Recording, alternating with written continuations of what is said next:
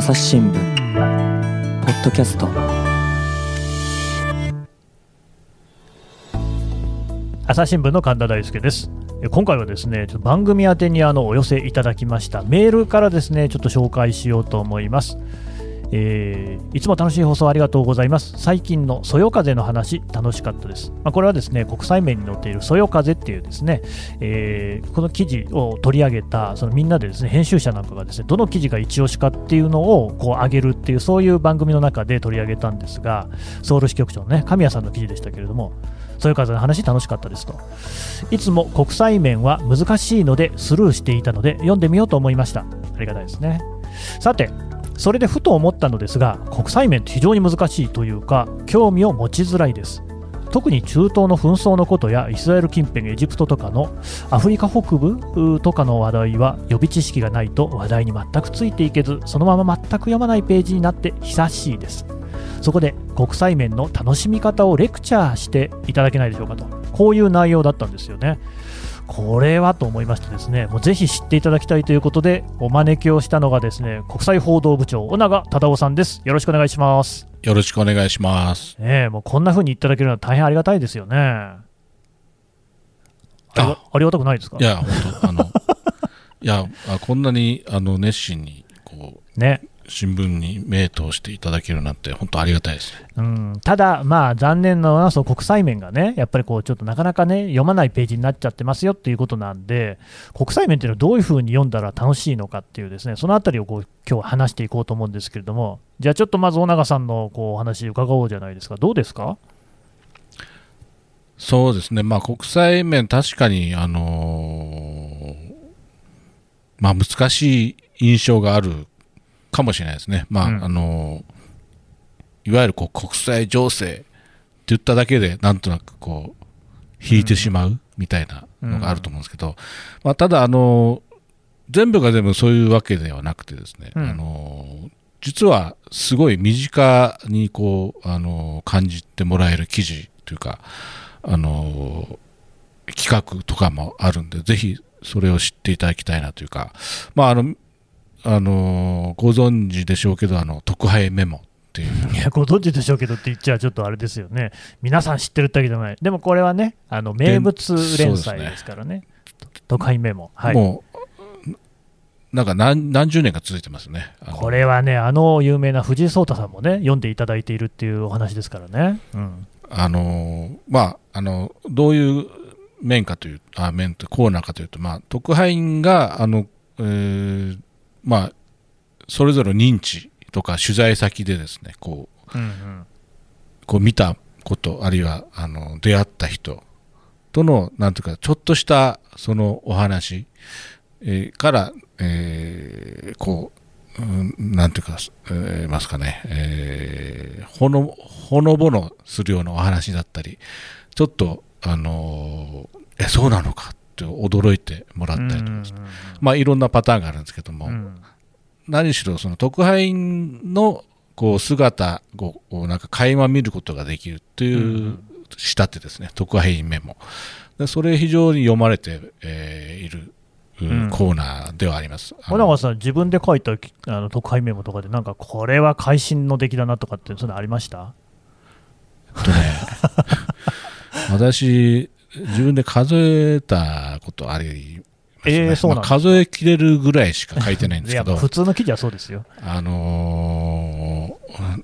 えっと、通算、私、6年弱ぐらいやってるんですけど、うん、ね、はい、はい、あのジャカルタとカイロ、ね、まあ、中東で、で、うん。全部で確かね、9本だったかな、うんうんうんうん、少ない。のは、あのすみません、多い人はなんかね、40分、50分書いてる人いますけど、ね。はい、会心なものって言われるとですね、まあ、あの、はい、私あの、神田さんがあの、はい、に赴任していたイランの、うん。あのー、イランですね、はい、イランからその亡命してきたあのインドネシアにですね亡命してきた家族おいおいおい。取材する機会があったんですね。はい、いますよね。で、えー、まあまあ、その話はその話であの記事で書いたんですけど、うん、その時にそのお父さんお母さんで、あのお子さん、えー、お二人だったかな、えーいたんですけどもででお父さんとお母さんに取材したんですけど、えっと、そのお二人は当然ペルシャ語しか喋れないそうでしょうね。でインドネシア語わからない、うん。でただ娘さん12歳だったんですけどうん。この娘さんがですね、えーまあ、結構あのそのイランにいた時からその英語が大好きだったとうんいうことで、あの結構日常の会話の、うん日常の英語をは結構喋れるということでうん。実はその娘さんにが通訳してくれたんですよ、うん。そのあのご夫婦うん。を、えー取材した時ですね、うんまあ、2時間ぐらい聞いたんですけど、結構長いことね。で、あのー聞いた後ですね、でも帰ろうかなと思ったら、あのーこのお母さんが、あのせっかくだから、イランの、あのー家庭料理作ったんで、ちょっと待っててくださいっうんうん。て、あのー言ってくれたんですね。で、まあ、待ってると、まあ、30分、40分ぐらい待ってたんですね。そしたら、その通訳してた女の子が部屋にこもっちゃって。全然出てこなくなったんですよね。で、なんかすごいな、あの、2時間も通訳して疲れ果てただろうなと思って、うんすごい私もういたたまれないというか、うんうん。あのーやっぱり相当ね、12歳の負担を考えると大変だと思うんですけども、まあね、そうですね。いやー、まずかったなと思って、うん非常に居心地悪いうん。かったんです。うん。で、でご飯が用意できましたようん。ってあの、えーお母さんがその、えー美味しいスープをですね、あの持ってきてくれたらそしたらそのあの娘さん12歳の女の子がうんやってきてですね、うんこうあの画用紙にうんこう綺麗に蝶々の絵を描いてねへえ。「for you」ってあの私にくれたんですうん。あなたのためにうん。でその30分の間にそれを書いてくれたんですねそういうことだったんですね。はい疲れてたった子じゃなくて、そう書いてくれた。そうなんですよはあ。それで私はもうええ痛くこうあの感動してしまってですね、ええありがとうって、あのーでその子はあなたは何をしたいの？って、うん。あのーまあ、取材の時聞いたら、うんうん。いや私はとにかく勉強がしたいと。でダンサーになりたいおっていうんですね。お、いいですね。というのをこう目がねこう輝いて。あのー言ってたんですよ。で、うんうん。まあ、あの要するに、えー避難生活ですから学校も行けてないんですよ、なのにそういうこう夢をこうあの熱くこう、うん。語ってくれるその、えー12歳のうん女の子、でだったんですよねでまあ要するにあのまあその話を特派員メモで書いてですね、うん私はこのおこうたここの家族のことをちゃんと伝えなければってうんいうふうな感じでちょっとなるほど、ね。若干熱く書いたりしましたちょっといい話ですね。ぜひその子にね、頑張ってほしい。今はもう大きくなったんでしょうね。10ちょうど8年ぐらい。前の話ですから、うん。まあ、今20歳ぐらいですかね。まあね、そういう話もあるかと思えば、私はもうあそこは基本的にオチをつけるコーナーだと思ってたんで、ダジャレが好きでしたね。あはい、あのケニアに出張に行った時に、えー、と向こうではですねシロアリ食べるんですよね、まあ、貴重なタンパク源だっていうことで、食べたんですよね、ただね、調理の方法がね、まあ、とにかくこうなんか焼くみたいな感じだったんですよ。で、アリって偽酸っていう酸があって酸っぱいんですよね、食べるとね。で、味の方はもう一つ、まあ、あの地元の人がね、食べてるものをこう悪く言うつもりは全然ないんですけども、ちょっと日本人の口には合わないところがあって、日本も虫食べるじゃないですか。例えば、あの、イナゴをね、こう、はい。とかこう、佃煮にしてみたり、蜂の子とか甘露煮みたいにしてみたりとかね、まあ味付けでもっと美味しく食べれるんじゃないかなっていう。でも日本の国際貢献として、昆虫食って今ね、脚光浴びてますから、その虫の美味しい食べ方、調理法を教えるなんていうのもありじゃないって書いたりとかね、あ。ありだから。ありじゃない、うん、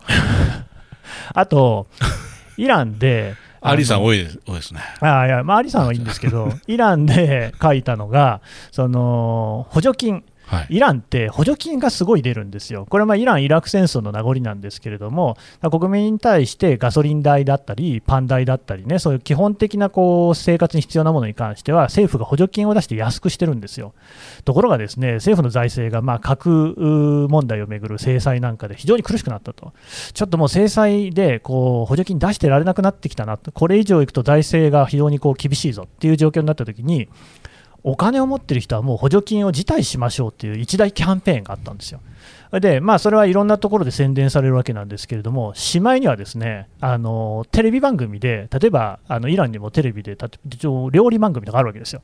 こんな風に作りましょうみたいなね、その途中で、なんか、ところであの補助金の話なんだけどさ、私も辞退したわよみたいな、そういうのが始まったりするわけですよ。いや、すげえなと思ってたんですけれども、補助金ってね、イランではペルシャ語で、ちょっと正確な発音じゃない、ごめんなさい、僕、ペルシャ語そんなできないんで、やらねえって言うんですよね。だからもうそんなね、料理番組にまでそんなメッセージを忍ばせるぐらいだったら、はっきり補助金はやらねえって言えばいいじゃんっ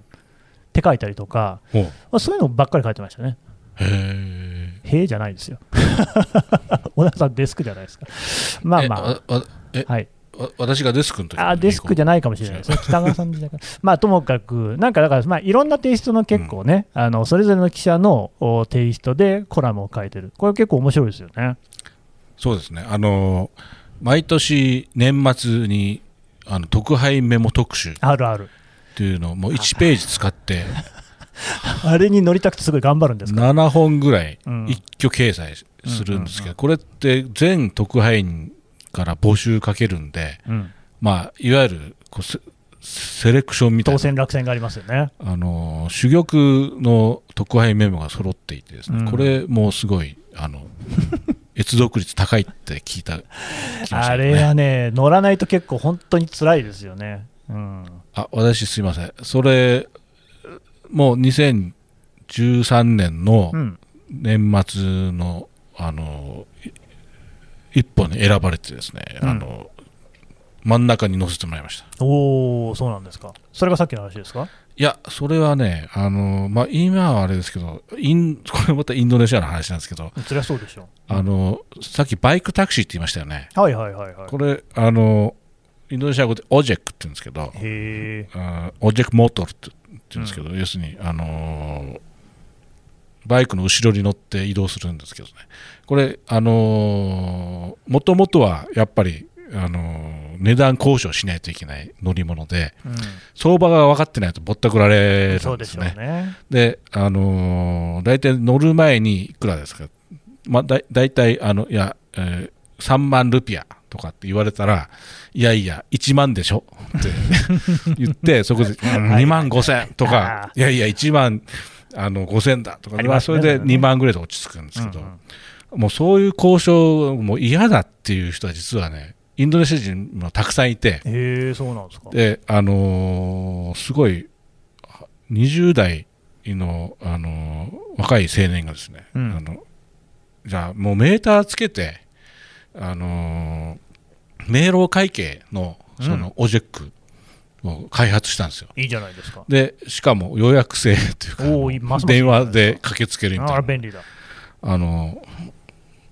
そんなの普通にあるやろって今思うんですけど、と当時、あのなかったんですね。ないんですよね。うんで、それ、インドネシアで非常に画期的うん。な乗り物、乗り物っていうか、あの、うんうん。システムですね、これが流行り始めてる。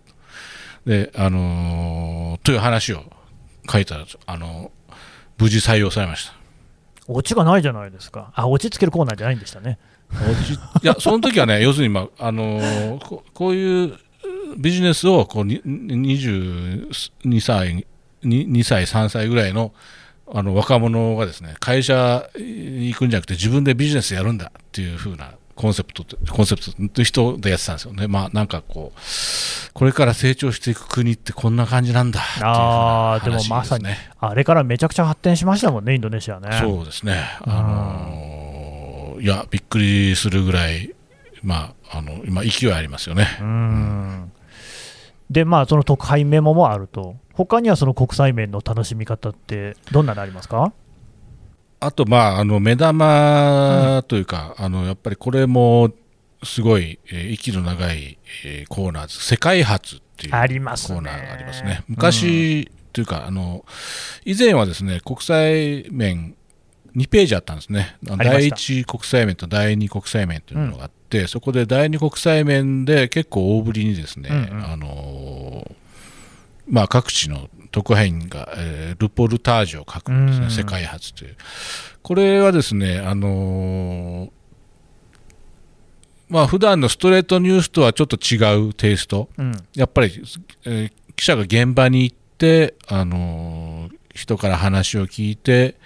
えーいろいろこう、えー背景を探って、えー書いていくというふうな、うん。まああのコーナーなんですまあ、ストレートニュースってどうしてもね、その国の政府がどうしたとか、国際会議がこうしたみたいな話が多いんだけれども、そういうんじゃなくて、もう市政の人の話なんかがね、結構多いですね。そうですね、うん。あのーやっぱり固有名詞、有名じゃない人が出てくるんだけど、あのーその事象自体はやっぱり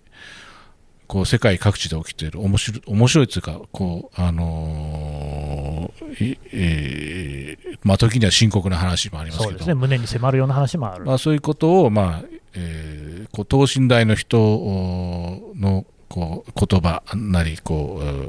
ーねしこう取材で迫って書いていくっていうのが、まああのーよくあるんですけど、まあ、うんそういうのは非常に読まれるというか、うんおそらく、あのー目について読み始めると、あのーすごい心に残るうんコーナーですよね。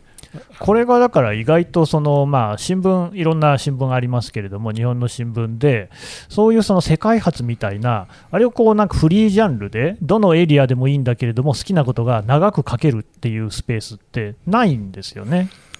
そうですよね。あんまりない、のー全部ないとは言わないけど、でもほとんどないと思いますよ。そうですうね。んやっぱり特派員がいる意味って、あのやっぱりそこで暮らしてですね、その国で暮らして、あるいはその地域で暮らしてですね、でやっぱその人々の息遣いとか、こう空気感とかですね、こう社会のこうなんか、えー盛り上がりとか、あのまあ、そういうのを肌で感じてるっていうのが、まあ、特派員うんの特徴だと思うんですけど、まあ、そういうう取材、それをまさにあの取材でですね体現していくっていうのが、えー取材でででそれをあの文字に落としていくというのが、まあ、その世界初かなという気がしますね。でこれ、まあ多分そのインドネシアに、ね、いた尾長さんと、イランにいた私とで、多分同じような、ね、考えがあると思うんですけれども、やっぱどうしてもそのストレートニュースって、アメリカとか中国とか、まあ、でかい国が強いわけですよ。アメリカの大統領だと、まあね、それこそくしゃみした、風邪ひいたの世界でも記事になるんだけれども、まあ、イランやインドネシアの大統領がどうしたこうしたっていうのは別にこうそんな大きい記事にはならないわけですよね。でじゃあそういう中で、でもイランの話伝えたい、インドネシアの話伝えたいってなった時には、もう世界初っていうのは本当にもう格好の場で、だから僕はその記者だドカインとしていた時にも書くので一番好きだったのが一番こう書きたいなと思ってたのは世界初だし今あの読み手に回ってもやっぱ世界初が一番あの好きですもんね。うん。小永さんもそういうところありました？そうですね、なんかあの雑報で書く、ないいまあ、いわゆる雑報というか、まああのえー、三子従業うんで伝えられるニュースうであってもそれを深掘りしてこう世界初で見せるとですねすごいなんていうか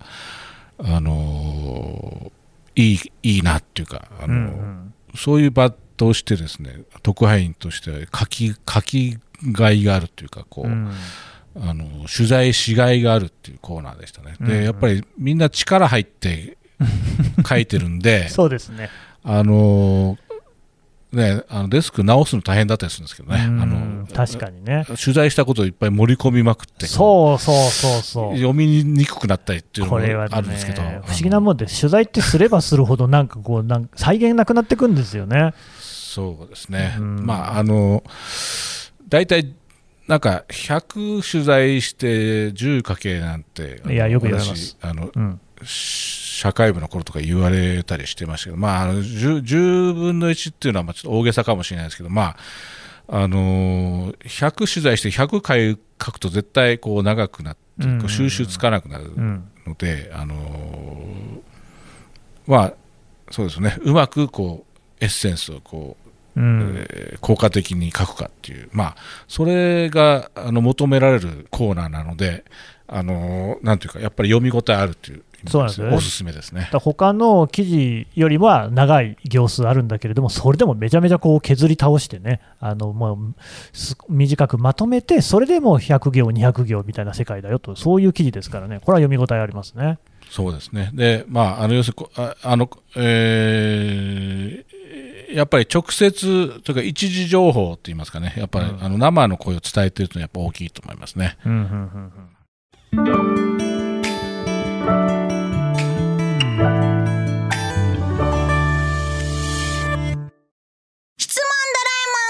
我が家の朝は質問から始まる。問ガリレオ・ガリレイが観測した惑星は？どこだろう。身の回りのことや広い世界のことまでいろんな質問が毎朝君のもとへ。土星だって。毎朝のワクワクが未来を開く。朝日新聞あとどうですか、このね、読者の方のね、このメールだと、その予備知識がないと話題についていけないっていうのがあったんですけれども、なんかその予備知識ってのはやっぱり国際面を読む上では必要ですか？まあ、あるに越したことはないとは思いますね。まあ、あのー国際報道部の記者だって、あのーね、うん。自分が担当している地域だとかね、特派員はまあ詳しいですけどそ、そうじゃなかったら詳しくないわけで、そうなんですよね。あのやっぱり我々、私たちだって、あの取材したことない地域のうんうん。記事読むと、まあ、少し、あのえーすすぐに入り込めなかったりもしますけど、まあまあ、そういう場合、じゃあどうすればいいのかっていう、んまあ、すぐには答え出ませんけど、あのまあ私、今日ちょっと持ってきましたけどね、このあの小説、世界史っていうあ詳しい解説の小説ですね。山川出版社ってああ、高校時代、私もそれね、もう傍らに置いて授業をやりましたよ。なんかあの、これ要するに、あのーうん、まあそのいろんな地域網羅してますよね。で、久々に見ましたけど、はい。だそれこそイランだとかね、あのエジプトとか、であの話とかって、こううんうん冒頭出てくるじゃないですか。古代文、ね古代文明なんでね。ペルシャ文明とかね。あのーまああの、直接そういうこと関係あのないかもしれないですけど、やっぱりこう、あのいいろいろなそれぞれの地域のですね、なんつうかこうあの歴史っていうかを少し頭にうん、あると、まあなんか読み方も違ってくるかなっていうか、あのーね、例えばあ今年あれですよ。あの、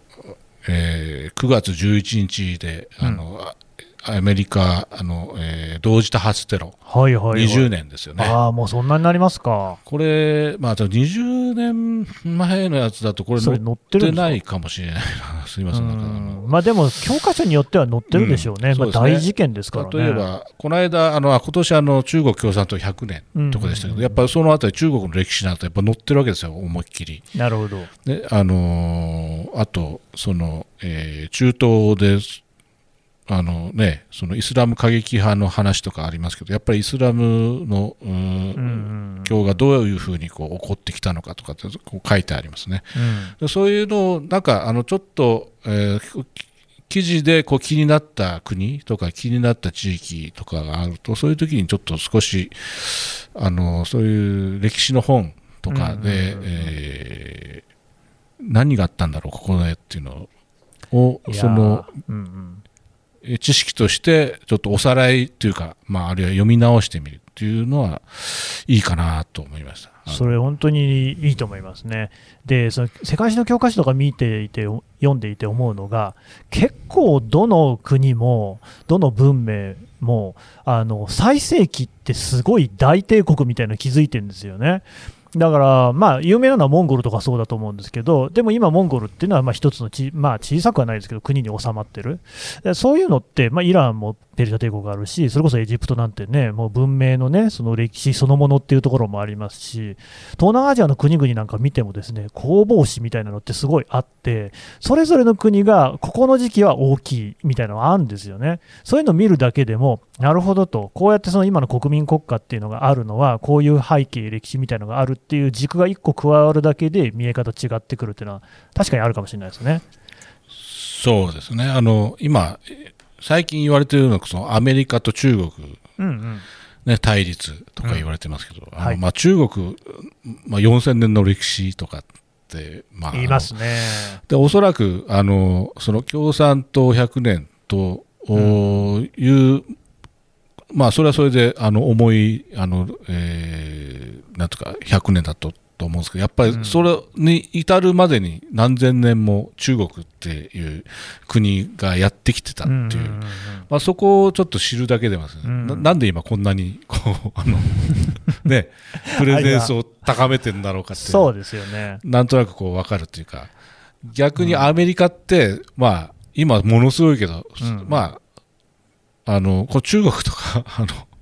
エジプトとか、うん、そのペルシャうんに比べると、めちゃくちゃ歴史浅いでですよよね。ね。うんあの、なのに今こんなに、まあ、うん要するに世界をね、こう、うん影響力を与えてる国かって、まあ、そこら辺の、こう、大、こう、こうダイナミックに、こう、世界が動いてるなっていうのを、なんか、こう、歴史と、こう、ちょっと結びつけてですね、読む、読んだりすると、がぜん面白くなるなっていうか、あれですか、世界史の教科書っていまだにその太字とかになってます？あの重要なキーワードみたいのって。今なってますよ。これ、なんか今これ開いて、内陸アジア世界、東アジア世界の展開、うんで、絹の道、シルクローあド、ーこれ、太字になってますね。なるほどね、そういうのがまたね、こう今の一帯一路みたいなのもつながってくるわけですし、あと人物もね、そこでこう太字になるような人っていうのは、押さえておくとめっちゃいいと思うんですよね。そうですね。各地にいるじゃないですか。この間ね、奈良部さんとポッドキャスト撮っててね、はいチャンドラグプタって名前出てきてね、はいあ、いたな、そういう人っていうね、とか、なんかソレイマン一世とかね、あルイ16世とか、はいはい。各地にやっぱりそのキーになる人物っていて、それをね、あのチンギス・ハンとかもそうですけれども、覚覚えるというか、なんかこう、なんとなく印印象に残しておくだけでも、今の世界のニュースって、り見え方またちょっとね、面白くなりますよね。そうですね。だから、あのーまあこれ見見たら、やっぱり、あの同時多発テロとかやっぱ載ってますね。で、オバマ大統領がプラプラハで核廃絶の演説をしたとかですね。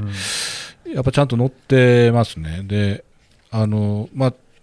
例えばですけど、まあ、この世界史、あの、全世、全年代網羅してるのもあれですけど、まあ、例えば現代史に特化したような教科書とかもありますよね。うん近現代史。ありますね。まあ、そういうのをも手元にあったりすると、なおこう、まあ、い最近の事象と結びつけてね、あのなるほどね。例えばそこ、この間ガザ、あのはいパレスチナのガザ、はい。攻撃されてますけど、ありましたね。なんであそここんな揉めてんだろうかって、んあの世界史みたいに書いてますよ。これももう複雑な経緯はありますけれども、確かに教科書に書いてあることだとね、クリアになりますね。そうですよね、うんうんあのまあ、その都度おさらいするっていうか、あのいや、本当、特派員だって全部が全部知らない知らないでですから、いやその都度やっぱり、うです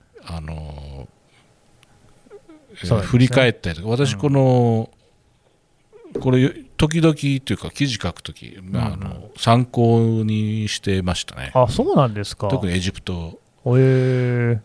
時々、なんかあの、何でしたっけ、あの、ミイラ、ミイラじゃないな、ああ、そうだ、もうエジプトの大事な記事っていうとねそうそうすごいミイラ出てきた古代文明の話とか。か出てくるから、はいはいあの。ツタンカーメンみたいなやつ。そうクフ王って一体何年頃の人なの？とかね。で、どういう意味があるのかと。そううんあの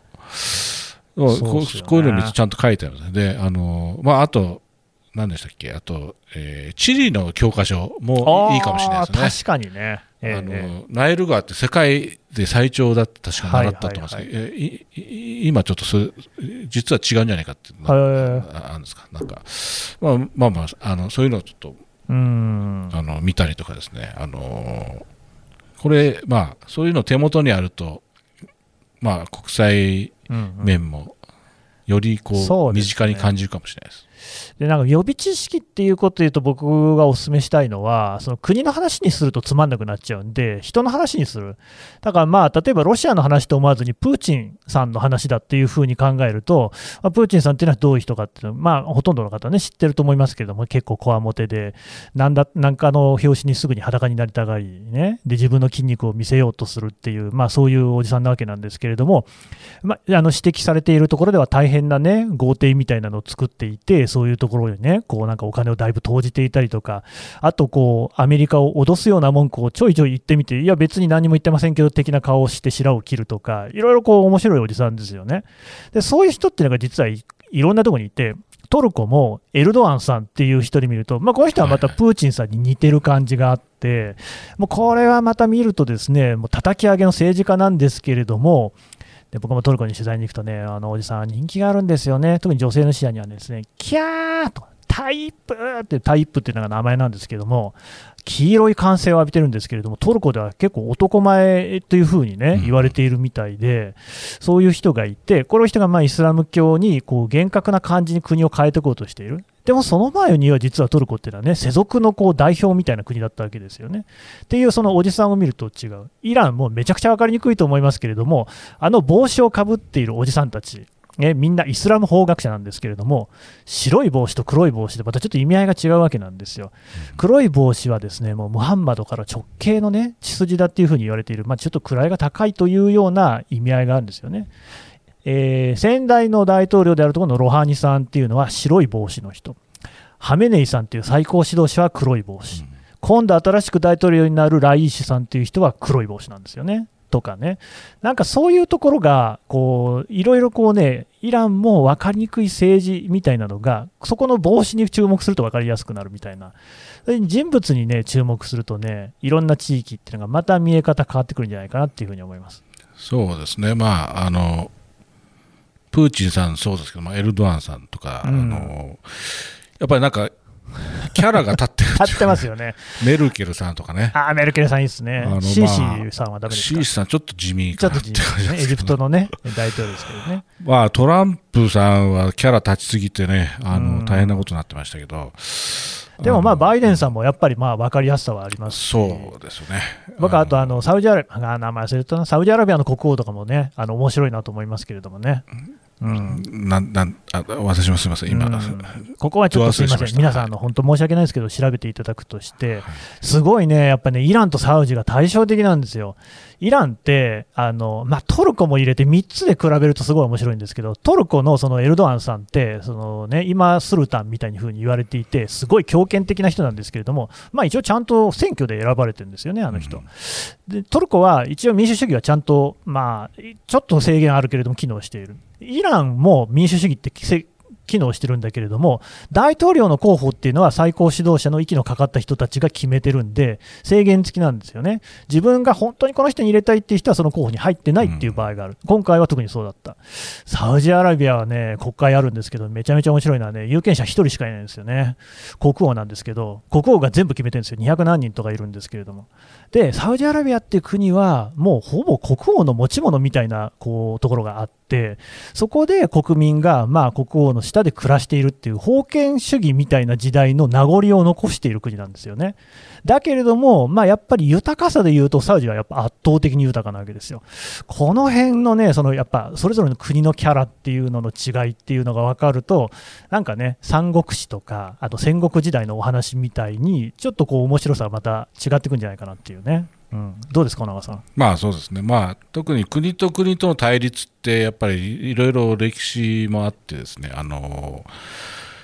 まあ、サウジとイランもそうですけど、あのトルコね、あのまあちょっと前までエジプト、要するにそれぞれの中東の盟主になりたい国いっぱいあったんです。まああの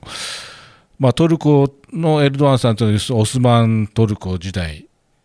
を、まあ、なんつうか、念頭に置いてるとも言われてますよね。で、まあ、イランが、あの今、あのー中東の覇権をこう握ろうとしているのは、やっぱりそのペルシャ帝国時代を、まあ、えーのイメージがあると言われてます。で、まあ、エジプトは、まあ、最近ちょっとなかなか大変どうしですけどたんですかね。やっぱりあのエジプト人に聞くとあの俺たちはあの本来すごいんだっていう。うんいや、でもそうだとと思いますよ、実際ね。やっぱり歴史をこう、うに対して歴史というかエエジプトという国、えーまあそのえー5000年と言われてますけど、まあ、そういうことに対して非常に誇りを持ってます。あのサウジはサウジで、まあ、やっぱさ、えーとえー二大聖地です。アメッカとメ,、えーメディナですね、うん。まあ、そこの守護をしているということで、まあ、非常にプライド高い。でやっぱり我々がこの、えーアラブあるイスラム世界をの名手であるべきだと思まあ、実際そういう側面ありますもんね。なので、まあ、すごいやっぱりこう歴史をね、背負ってるんですよ、それぞれの国が。うん。で、あの、そういうのを、なんか、あの、意識しながら、そのニュースに接するとな、なんかこう、えーこう、その時その時のこう、事象とはちょっと違ったようなことを、こう、なんか、えー感じ取れるかなと。まあ、そういうふうに書けばいいんですけどね。いやいや書くようになってんじゃないですか。ごめんなさい、サウジアラビアの国王はね、サルマン国王でしたね。すすいません、はい本当にあの大変失礼しまして、申し訳ございません。あの、はい、すみません。ね、皇太子さんがね、ムハンマド・ビン・サルマーンですから、そこから考えればすぐ分かったんだな。い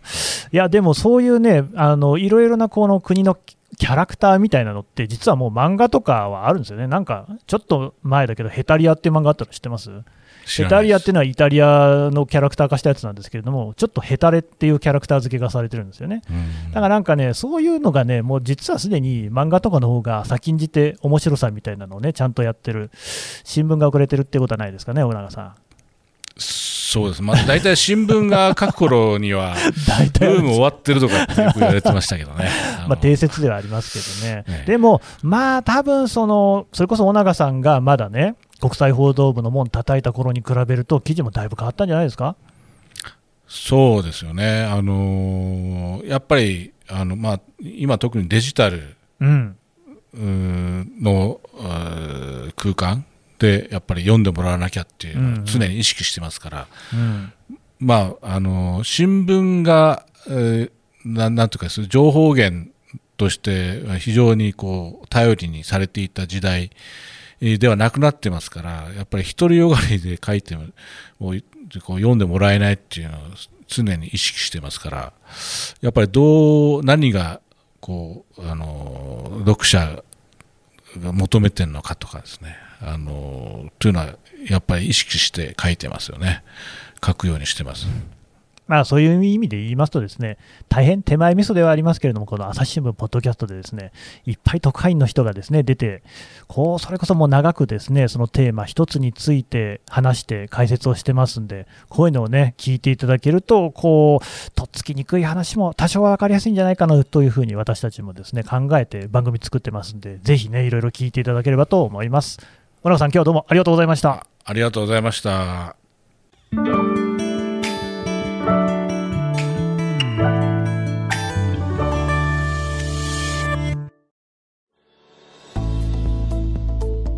はい、えー国際報道部長、尾長忠夫さんのお話を聞いてきました。ところで尾長さん、そのね、今の文脈で言いますと、やっぱりね、あの世界のニュースを身近に感じてもらうということで、ニュースレターっていうのを今作ってるそうですね。どんなんでしたっけ？あのワールドインサイトっていうタイトルでですね、うん特派員があの週に1回、まあ、あの朝日新聞デジタルの読者に向けて、うんでですねあの、えー配信してます。で、えーニュースレターに出た記事はあのそれからちょっとあの数日置いてあの朝日新聞デジタルにも、えー配信されています。でまあ、特徴としてはですね、えーと記者特派員にあるいは記者がやっぱり自分のこう一人称で、えー書いていこうということを、まあえー一つ目標としてます。えーそのまあ心はやっぱりあの特派員ということを身近に感じてほしい。で、えー特派員の取材を疑似体験しながらこう世界を知ってほしいというふうなあの、えーコンセプトで始めたレターです。うん。新聞記事記事とはちょっとテイストが違いますけど、うんあのーまあ、週末に配信というかあの届きますので、まあ、ちょっとゆっくりじじっくりですねこう、あのリラックスしながら読んでいただけるといいかなと思います。うんね、せっかくこうやってね何かの縁で、ポッドキャストも朝日新聞をわざわざ聞いていただいたわけですし、まあ、もう一歩手を伸ばして、ですねちょっとそういうその特派員の目、耳みたいなものをこうニュースレターの中からですね見ていただいて、そこでその世界の現場を感じ取っていただくっていうのは、まあ、あるね、いいんじゃないかなというふうに私も思いますので、えーニュースレター、名前何でしたっけ、もう一回お願いします。ワールドインサイトワールドインサイトね、はいこちらぜひ読んでいただければと思います。村川さん、どうもありがとうございました。ありがとうございます。朝日新聞ポッドキャスト朝日新聞の神田大輔がお送りしましたそれではまたお会いしましょうこの番組へのご意見ご感想をメールで募集していますポッドキャストアット朝日ドットコム podcast アットマーク朝日ドットコムまでメールでお寄せください。ツイッターでも番組情報を随時紹介しています。アットマーク朝日ポッドキャスト。朝日新聞ポッドキャストで検索してみてください。